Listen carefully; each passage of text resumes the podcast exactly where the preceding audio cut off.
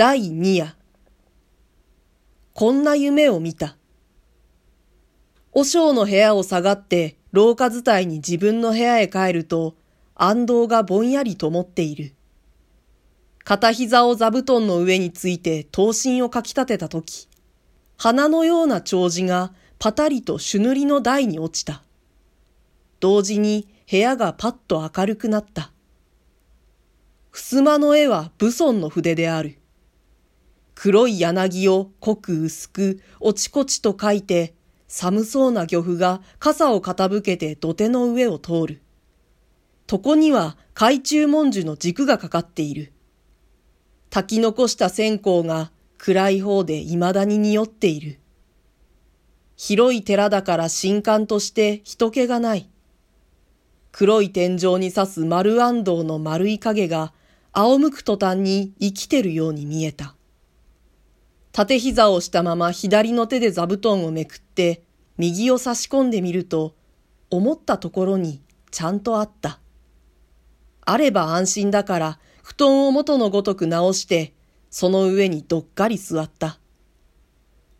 お前は侍である。侍なら悟れぬはずはなかろうと、和尚が言った。そういつまでも悟れぬところを持ってみると、お前は侍ではあるまいと言った。人間のクズじゃと言った。母は怒ったなと言って笑った。悔しければ悟った証拠を持ってこいと言って、ぷいと向こうを向いた。けしからん。隣の広間の床に据えてある置き時計が次の時を打つまでにはきっと悟ってみせる。悟った上で今夜また入室する。そうして和尚の首と悟りと引き換えにしてやる。悟らなければ和尚の命が取れない。どうしても悟らなければならない。自分は侍である。もし悟れなければ自陣する。侍が恥ずかしめられて生きているわけにはいかない。綺麗に死んでしまう。こう考えたとき、自分の手はまた思わず布団の下へ入った。そうして取材屋の担当を引きずり出した。ぐっと塚を握って赤い鞘を向こうへ払ったら、冷たい刃が一度に暗い部屋で光った。すごいものが手元からスースーと逃げていくように思われる。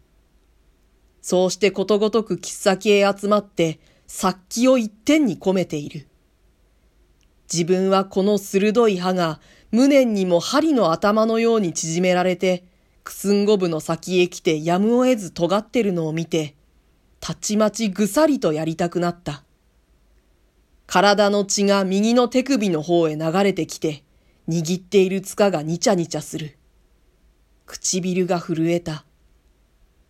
担当を鞘へ収めて右脇へ引きつけておいて、それから前画を組んだ。上州曰く、無と。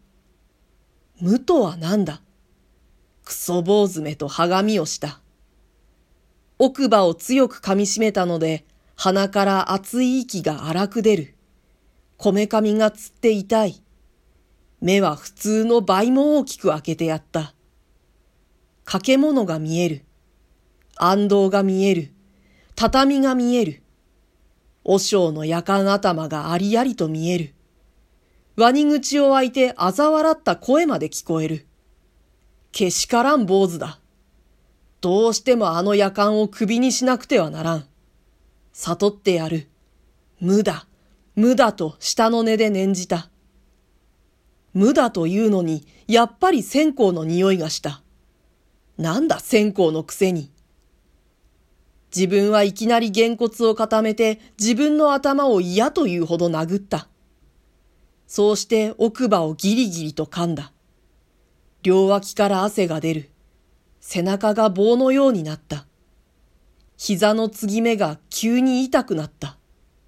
膝が折れたってどうあるものかと思った。けれども痛い。苦しい。無はなかなか出てこない。出てくると思うとすぐ痛くなる。腹が立つ。無念になる。非常に悔しくなる。涙がほろほろ出る。人思いに身を大岩の上にぶつけて、骨も肉もめちゃめちゃに砕いてしまいたくなる。